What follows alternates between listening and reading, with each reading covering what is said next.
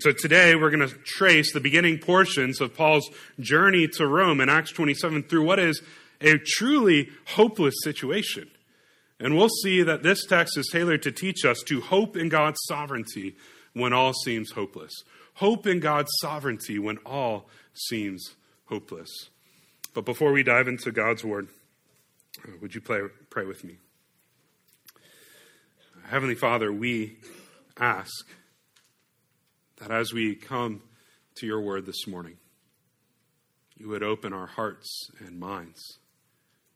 You would help us to see who Jesus is so that we would be filled with hope no matter what darkness, no matter what brokenness we face. And Lord, I ask that by the power of your Spirit, through your word, which is living and active, you might do a work this morning in our hearts. That the sermon that's heard would be better than the one that's prepared, so that we would grow in our hope and confidence in Jesus Christ no matter what we face. So, Lord, I ask that you would help me to preach your word clearly, faithfully, and passionately, so that Jesus would be exalted in this place this morning, and we would come to find ourselves confident in him because of who he is. It's in his name we pray. Amen. Again, this passage is all about hope and God's sovereignty when all seems hopeless. And if you're not familiar with the term sovereignty, uh, one theologian defines it this way The sovereignty of God simply refers to the fact that he is Lord over creation. And as the sovereign, the king, he exercises his rule. And this rule is exercised through God's authority as king, his control over all things, and his presence with his people and throughout his creation. So, in other words, the sovereignty of God refers to the fact that God is king over all things, and as king, has authority and control over all things. And he actually uses that power for the good of his people. And so we'll see that we should hope in God's sovereignty when all seems hopeless, in particular by answering two questions What causes hopelessness? And we'll see several answers. Hopelessness can be caused by difficult circumstances, our foolishness, and our own helplessness. And then we'll ask, why should we hope in God's sovereignty? And we'll see several answers. We should hope in God's sovereignty because He is in control of our difficult circumstances, because He works through our actions, and because He keeps His promises. But before we begin to look at this in earnest, if you haven't turned there yet, I invite you to open your Bible to Acts chapter 27, verse 1. If you don't have a Bible with you, please feel free uh, to use the community Bible under you or under uh, your neighbor's chair next to you. Uh, if you're not familiar with the Bible, Acts 27 can be found on page 936 of our community Bibles. You'll be looking uh, for a big, bold number 27. That's a chapter, followed by a small number 1. That's a verse. And then um, once you have found it, I would invite you uh, to please take a moment to ready your own heart before the Lord. You know what you're facing, you know what burdens you're carrying, you know what word of hope you need, and God has prepared a word for you. So ask Him to speak it clearly to you this morning.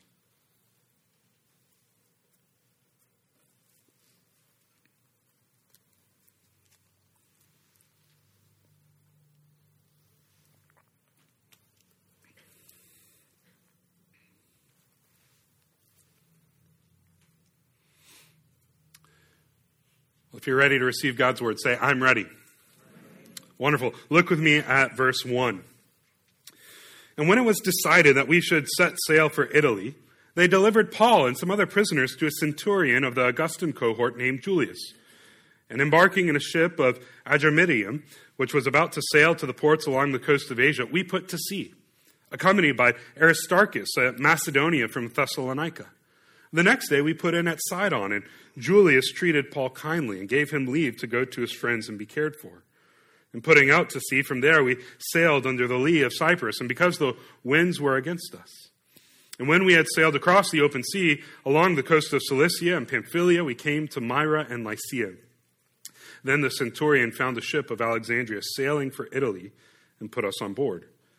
We sailed slowly for a number of days, and we arrived with difficulty off Cnidus and as the wind did not allow us to go farther, we sailed under the lee of Crete off Salmone.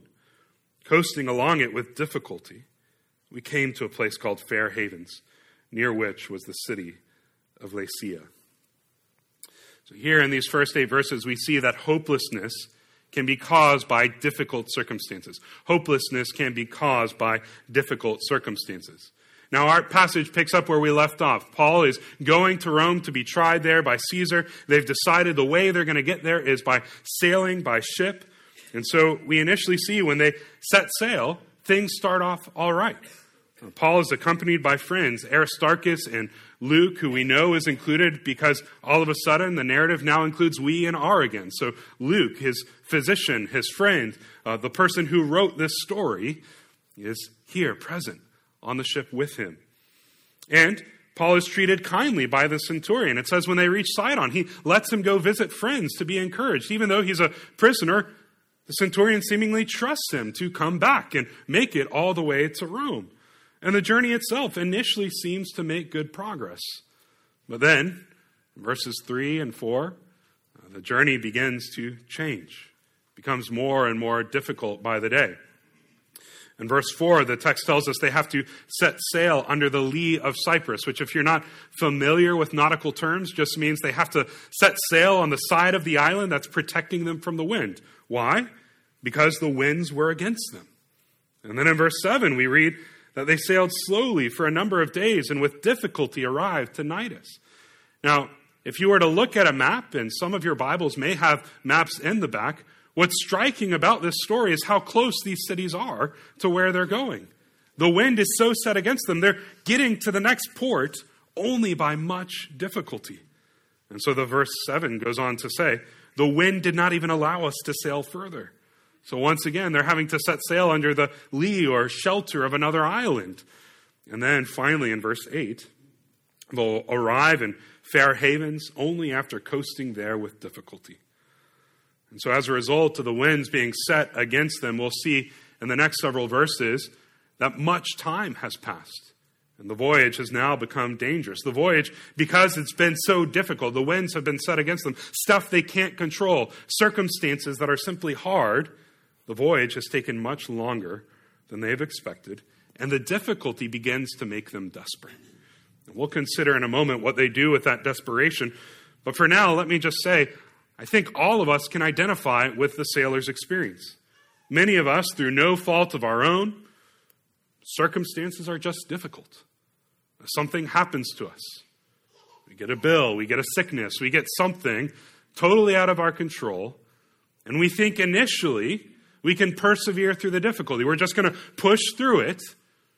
But over time, as another wind, another storm, another difficulty comes in, we slowly become weary.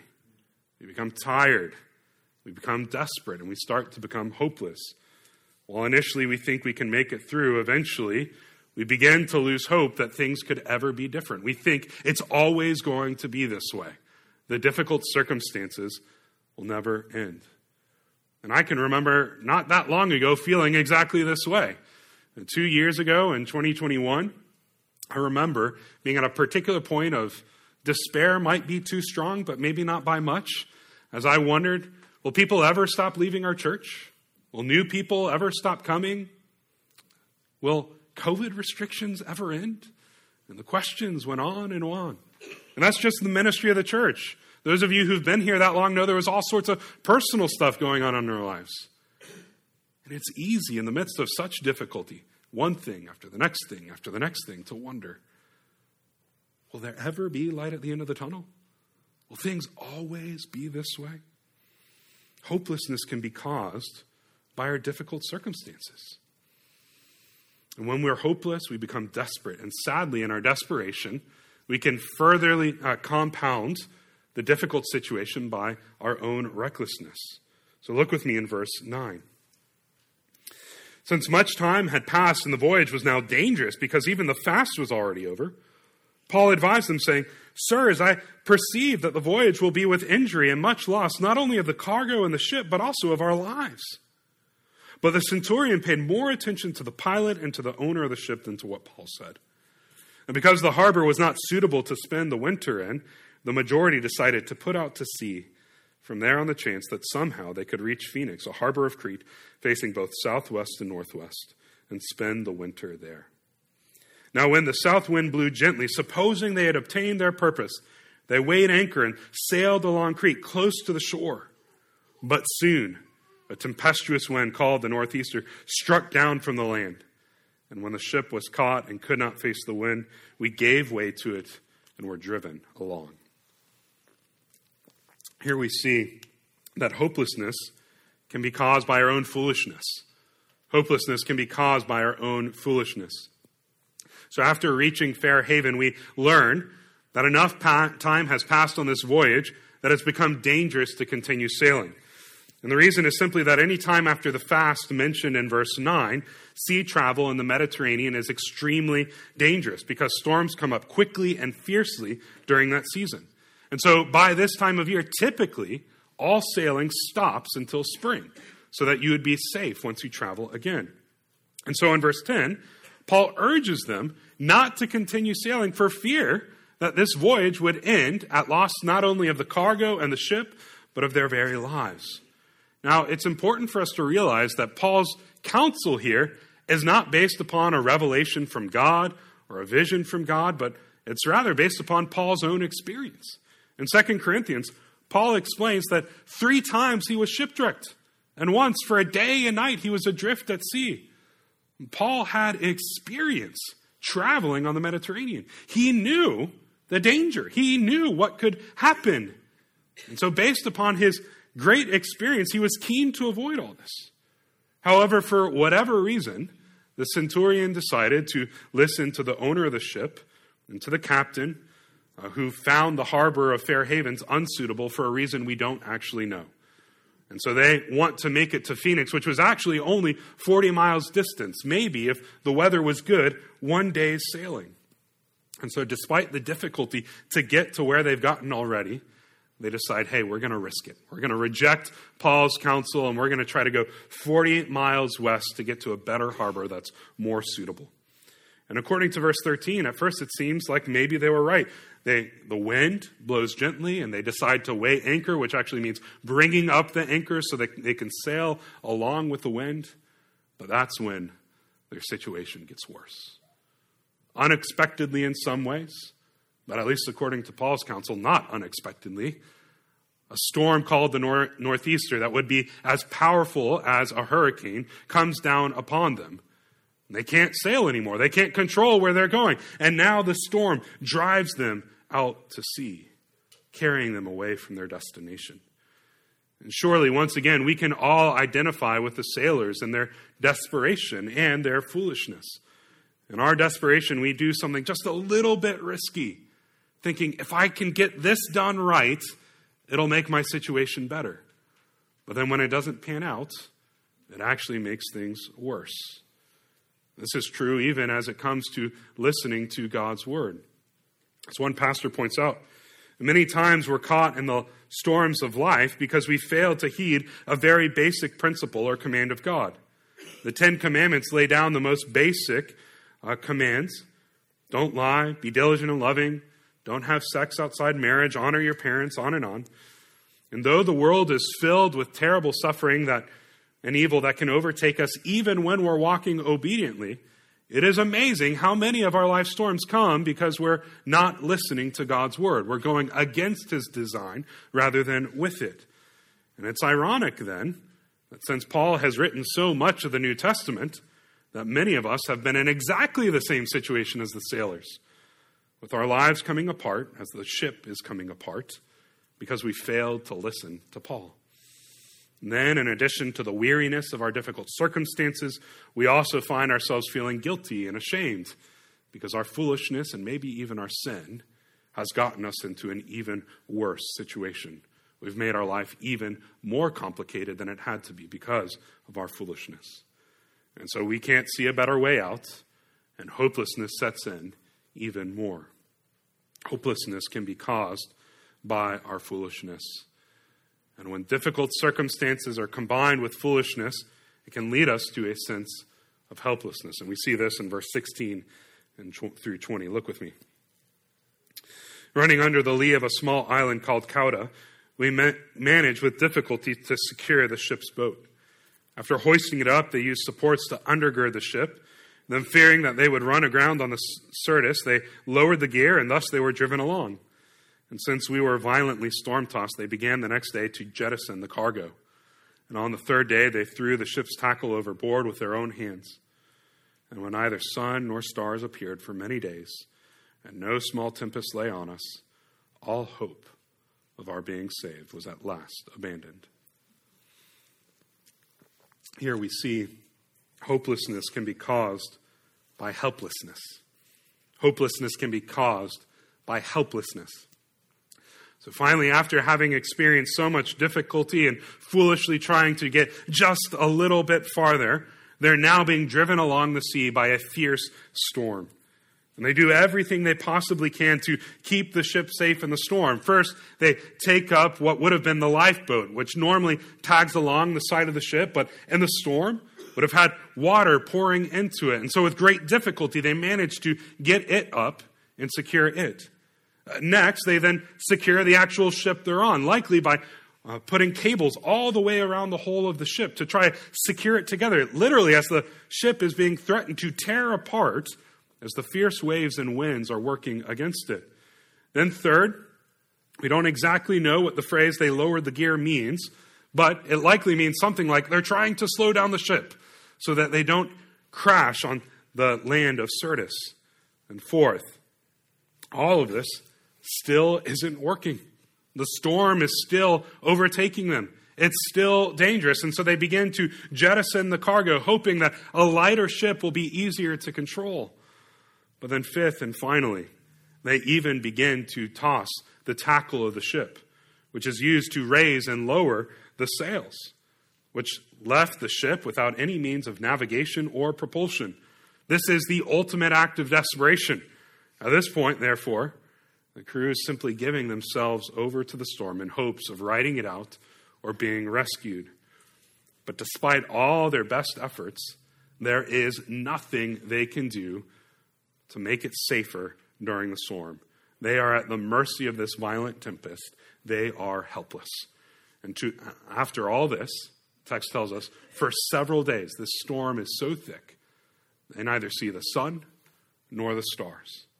Now, what we have to understand about this is how significant that is. How did sailors at this time navigate? By the sun and the stars. And so, a storm being this dangerous meant not only have they tried everything and been found wanting, but they don't even know where they are. They're lost at sea. They can't even verify the position of the ship to know where they're going or where they're close to. And so, can you imagine the fear that would set in? The hopelessness that would set in in a situation like that? All your best efforts have accomplished nothing. There's nothing more you can do. And you don't even know where you are, you're lost at sea. And in such times of helplessness, hopelessness sets in because you feel stuck in your difficulty. Your foolishness may even have gotten you there. And now there's nothing you can do to get yourself out of the heartache. And just as any of us would lose hope in such circumstances, Luke recounts how at this point, all hope of our being saved was at last abandoned. So, hopelessness can be caused by difficult circumstances, foolish decisions, and certainly sets in once we recognize our own helplessness. And this is what Paul and his companions experience. And I wonder this morning how many of us can relate. Have difficult circumstances continued to crash upon you one after another, just as they did the sailors?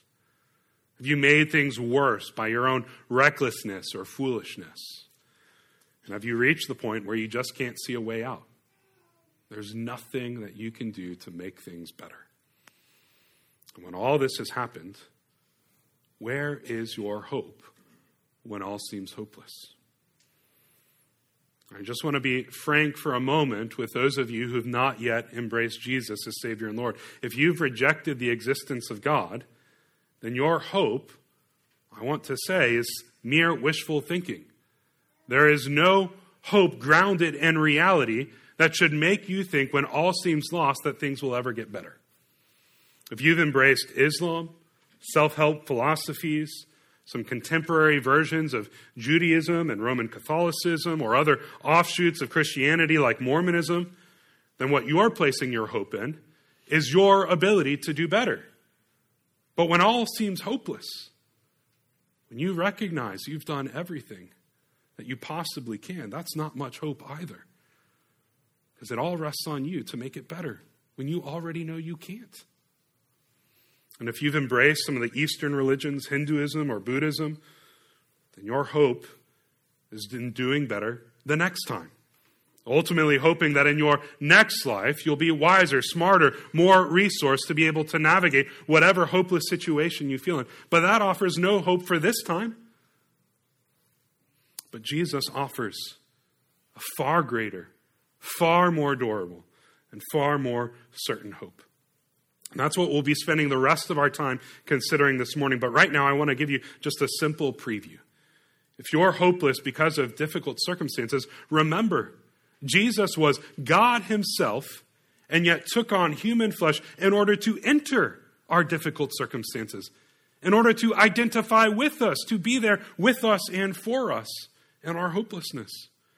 If you're hopeless because of your foolishness, remember, Jesus was born not just to deal with your foolishness, but to deal with the far greater problem of your sin and rebellion against God, which he conquered through his death in our place and his resurrection on the third day. And if you're hopeless because of your helplessness, then there's actually no better place for you to be because this is precisely why Jesus came. He came not to call the righteous, but the sinner, those who recognize they're in need, those who recognize they're helpless. Jesus came because we're helpless to fix our situation. We're helpless to fix our sin. We're helpless to fix our foolishness. We're helpless to fix our circumstances. So the only thing you need to have hope in Jesus is to recognize you have need, to recognize you are helpless and to turn to Him, the one who's able to handle it all. And so, if you've never personally repented of your sin and trusted in Christ to have a relationship with Him so that you might have hope in the difficulties of this life, I want to plead with you today to do so. If you need to talk more about what that looks like and what that means, please come talk with me or any of our members after the service. We would love to tell you more about how you can have hope in Jesus. He will give you a hope that cannot be shaken. Which then brings us to our next question Why should we hope in God's sovereignty? Why should we hope in God's sovereignty when all seems hopeless? Look with me at verse 21. Since they had been without food for a long time, Paul stood up among them and said, Men, you should have listened to me and not have set sail from Crete and incurred this injury and loss. Yet now I urge you to take heart, for there will be no loss of life among you, but only of the ship. For this very night there stood before me an angel of the God to whom I belong and whom I worship. And he said, Do not be afraid, Paul. You must stand before Caesar. And behold, God has granted you all those who sail with you. So take heart, men, for I have faith in God that it will be exactly as I've been told. But we must run aground on some island. Here we should we see that we should hope in God's sovereignty because He is in control of our difficult circumstances. We should hope in God's sovereignty because He's in control of our difficult circumstances. So, after all hope of salvation has been abandoned, the people had been without food for a long time. Paul stands up to encourage them, although he begins in what may sound surprising to our ears. Paul begins with what sounds like to us, and I told you so. He says in verse 21, You should have listened to me and not have set sail from Crete. But Paul is not some smart aleck who's insisting on having been right. Instead, he's seeking to establish his credibility, so they'll listen to him now. So his comment isn't so much, I told you so, but rather, you didn't listen to me before. Please listen to me now. And specifically, he urges them to take heart because an angel of the God to whom he belongs, whom he worships, has reassured him that Paul will reach safety because he has to testify in Rome. And not only that, that all who are traveling with him will reach safety. But in the process of coming to safety, he also reiterates that they're going to experience another difficulty. The ship has to run aground on some island. In other words, the hope Paul gives them is not that the storm's going to calm down. It's not that their difficult circumstances will be relieved. Rather, the hope that Paul offers them is that God has promised that he will bring them to safety through a shipwreck, through another difficulty. So make no mistake here. What Paul is reiterating is that God is in control of every difficult circumstance they face. He was not surprised by them. He was not wondering what he was going to do. He was totally in control of the storm. And he's going to use even another difficult circumstance in order to bring them to safety. The winds that hindered them, the waves that crashed upon their boat, the tempest that lay upon them, all would obey him with just a word. In fact, years earlier, that exact thing happened. As Jesus and his disciples get on a boat and set sail, and a storm comes upon them, the waves crash upon the boat, filling the boat so that it begins to sink. And when Jesus wakes up, he rebukes the wind and the sea and says to them, Peace, be still. And with these three brief words, the wind ceased and there was a great calm. The wind, the waves, and the storm were still just as responsive to the one who had spoken them into existence. Listen, the God who commands the wind, the waves, and the sea is the same God who commands the storms of your life.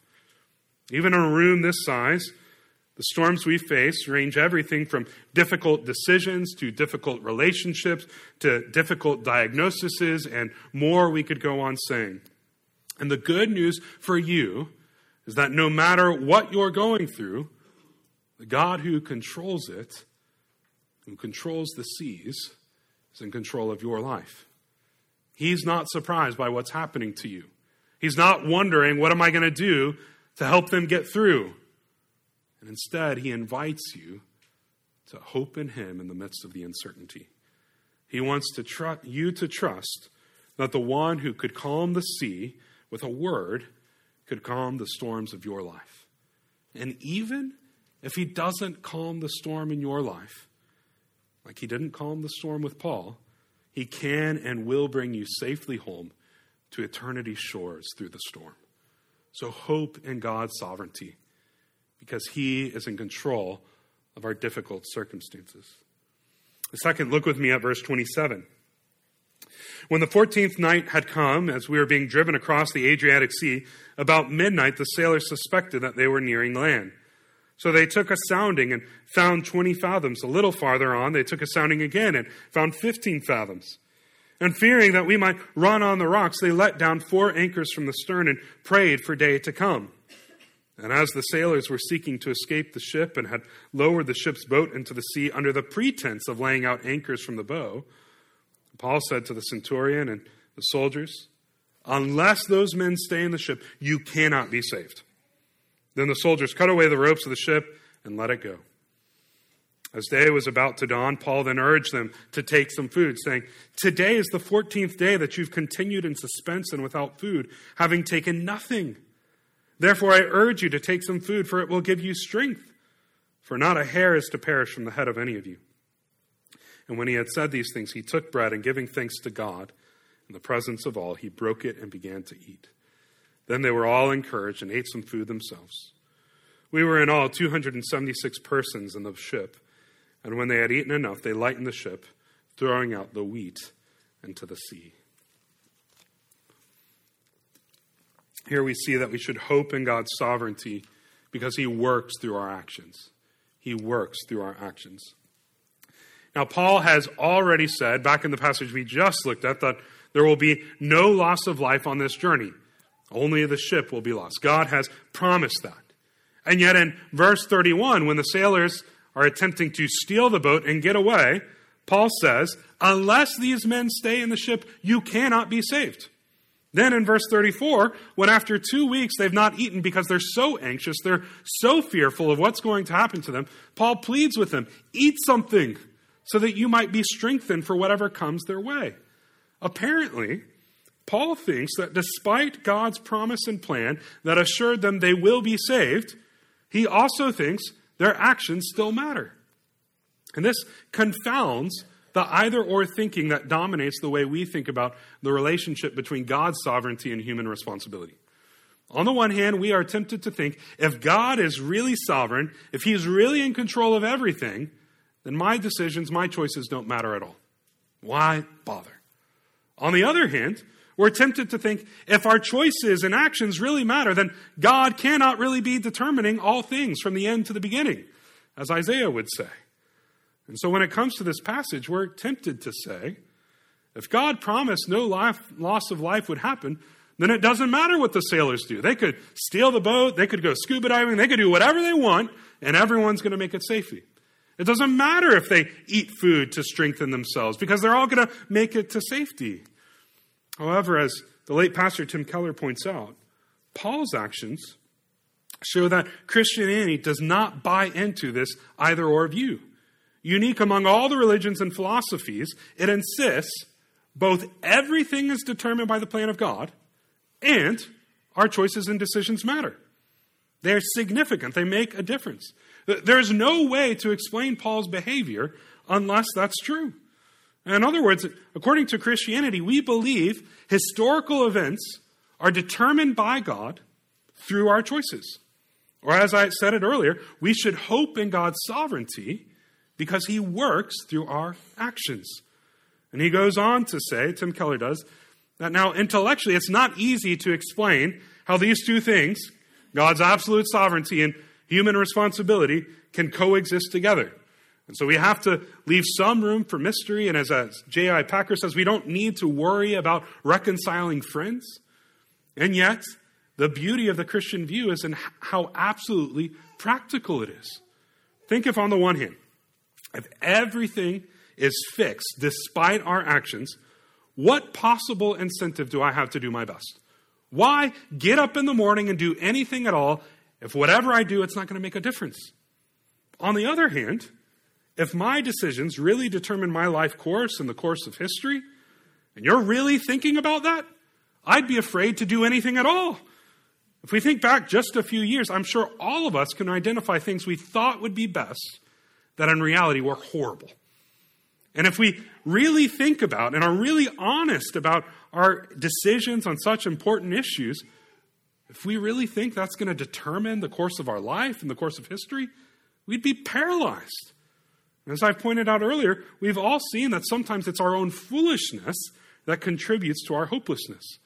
So, how could we have confidence to make choices knowing how limited our wisdom is, knowing that they could ruin God's plan for our life? But if we look at Paul, we see exactly how this unique approach, God is sovereign, we're responsible, gives us enormous strength. On the one hand, we have to make every effort to strain and do our best because our behavior and our conduct actually makes a real difference. It's significant, it has real consequences. But on the other hand, we can relax, knowing that whatever we do, whatever happens, it cannot change God's wise purposes and plan for us. All the other views are most impractical. If you to the extreme say everything is about choice, then you should be extremely frightened. And if you're not frightened, it's either because you're proud and have overestimated your abilities, or you've not thought enough about your own life and choices. Anyone who takes the fate view would be indifferent, passive, cynical. Why bother? And so the Christian can stay calm, yet alert in storms because of this hope in God, yet recognition that we have responsibility. We can maintain hope no matter what we face. And our hope actually leads us to action. And so the biblical view is God is both fully, completely, and totally sovereign, totally in control, and yet our actions really do matter. We really are responsible. And the good news for us then is that even if our foolish choices are the reason why we're in our hopeless situation, we can take heart knowing our foolish choices do not thwart God's purposes his good and gracious and glorious purpose for our lives. And so we can maintain hope no matter what we face, no matter what we've done, because God is sovereign. And He is always working through our actions and through our choices to bring about His good and our glorious purpose. And not just that, but if we're fearful because of our foolishness, we can actually take responsibility.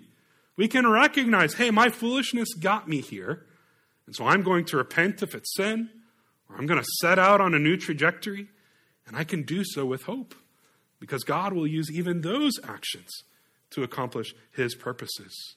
We can correct our mistakes and move forward with a sense of hope because God actually works through our actions. So we should hope in God's sovereignty because he works through our actions. And finally, look with me at verse 39. Now, when it was day, they did not recognize the land. They noticed a bay with a beach on which they planned, if possible, to run the ship ashore.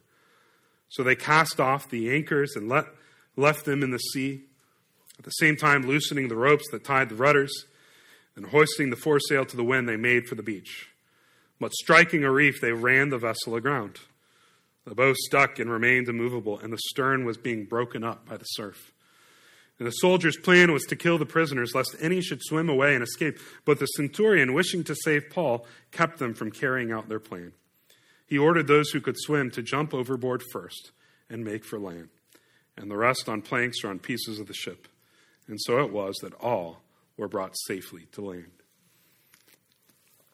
So here we see we should hope in God's sovereignty because he keeps his promises.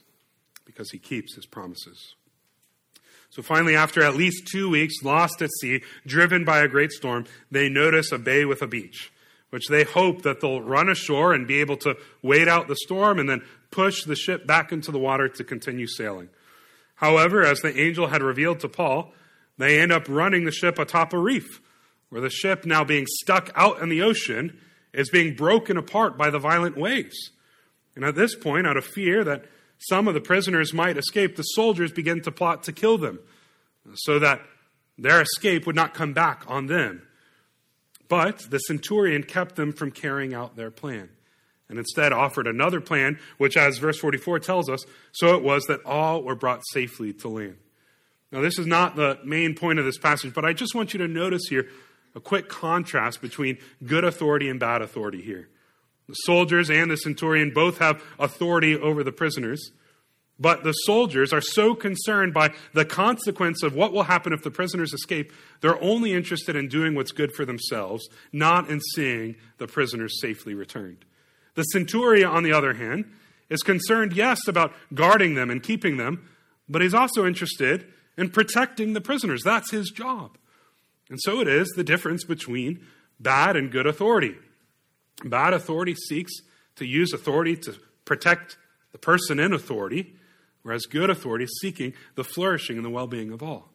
This is what the centurion did for the sake of Paul, and in doing so, actually then fulfills God's promise. So it was that all were brought safely to land. God kept his promise to Paul, and by extension, to all those on the ship. And the God who kept his promise to Paul is the God who keeps all of his promises to us forever. 2 Timothy 2 wonderfully declares this even if we're faithless, he remains faithful. Why? Because he cannot deny himself. God's promises don't depend on us. They depend on His faithfulness. And ultimately, we know that He's faithful and that He will keep His promises, not just because He kept His promise to Paul, not just because He's kept His promise in the past to us one time or another, but because He gave us His Son, Jesus. Paul writes in 2 Corinthians 1 For all the promises of God find their yes in Christ. Or as he says in Romans 8, He who did not spare His own Son, but gave Him up for us all how will he not also with him graciously give us all things? In other words, God's past faithfulness provides the ground for hope in his future faithfulness. That God's past keeping of his promise and giving us Christ gives us the reason to believe that he'll keep all of his promises because God kept his promise to deal with our sin and rebellion by providing Jesus as a sacrifice for our sin, we can believe, we can trust, we can hope that God will keep all his promises. In fact, it is this past faithfulness that, as the author of Hebrews describes, that gives us the assurance of things hoped for, the conviction of things not seen. In this way, Jesus' life, death, and resurrection not only produces gratitude in us, thankfulness for what he did in the past, but it also produces hope, faith in the future that God will continue to be faithful, that God will continue to be gracious, that God is the kind of God we can hope in. And that's what we need when all seems hopeless. We need to look back at what God has done, especially what He's done for us in Jesus. And then we look at our situation with the eyes of faith and hope, trusting that God will continue to keep His promises. So, where do you feel helpless? Is it a struggle with sin you can't seem to get any traction on? Is there a situation that, despite your best efforts, it feels like nothing you can do makes any difference? Is there a person you're hoping would come to faith in Christ, but they seem so hardened to the gospel you've given up hope? Or wherever you feel helpless, what I want to encourage you to do is search the Bible for one promise that would be specific to your situation. So if you're struggling with sin, perhaps it's Philippians 1 6. He who began a good work in you will bring it to completion at the day of Jesus. If you're struggling with a difficult situation, you just can't seem to do enough. Perhaps the promise is 2 Corinthians 12. My grace is sufficient for you. My power is made perfect in weakness. Or perhaps if you're trying to share the gospel who seems so hardened to it, perhaps the promise is a combination of John 15 and 16. But when the Helper comes, whom I will send to you from the Father, the Spirit of truth, who proceeds from the Father, he will bear witness about me, and you also will bear witness. And when he comes, he will convict the world concerning sin and righteousness and judgment. Whatever helpless situation you've found, you're in, once you find that biblical promise specific to your situation, then remember Jesus. Remember Jesus' perfect life that earned for you your debt of righteousness that you owed to God. Remember Jesus' bloody death on the cross in your place so that you could be forgiven and cleansed from all your sin. Remember Jesus' resurrection from the grave, defeating the power of sin and Satan. And then believe that if God has already done all of that for you in Jesus Christ, then surely He'll keep His promise to you. Surely he will do what he said. In fact, this is what he delights to do. So hope in God's sovereignty because he keeps his promises. So many of us can remember time after time after time he has been faithful. Look back at that faithfulness and remember so that you will trust in his faithfulness in the future. He has kept his promises to us again and again and again. But most importantly, he kept his promise by giving us his son. So surely he will do all that he has said he will do again and again and again. So, Northwood, hope in God's sovereignty when all seems hopeless.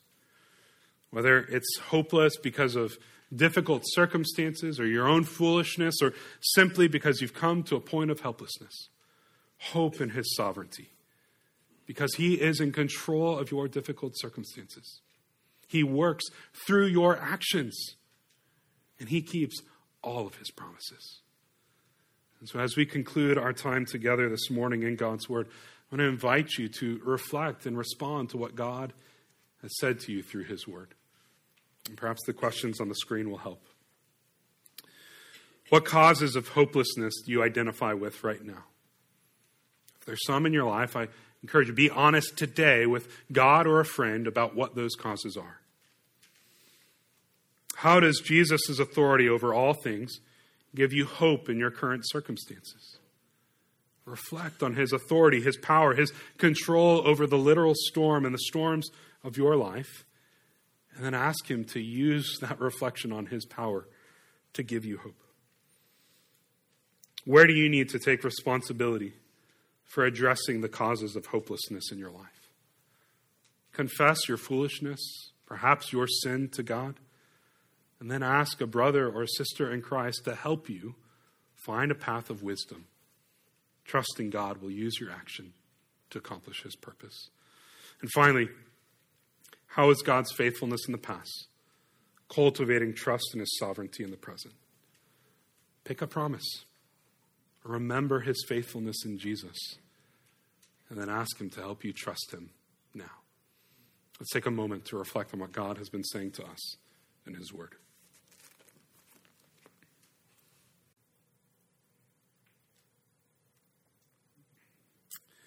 Holy Father, we do not want to be like the man who looks in a mirror and walks away and forgets what he looks like. We want to be the kind of person who hears your word and then does it.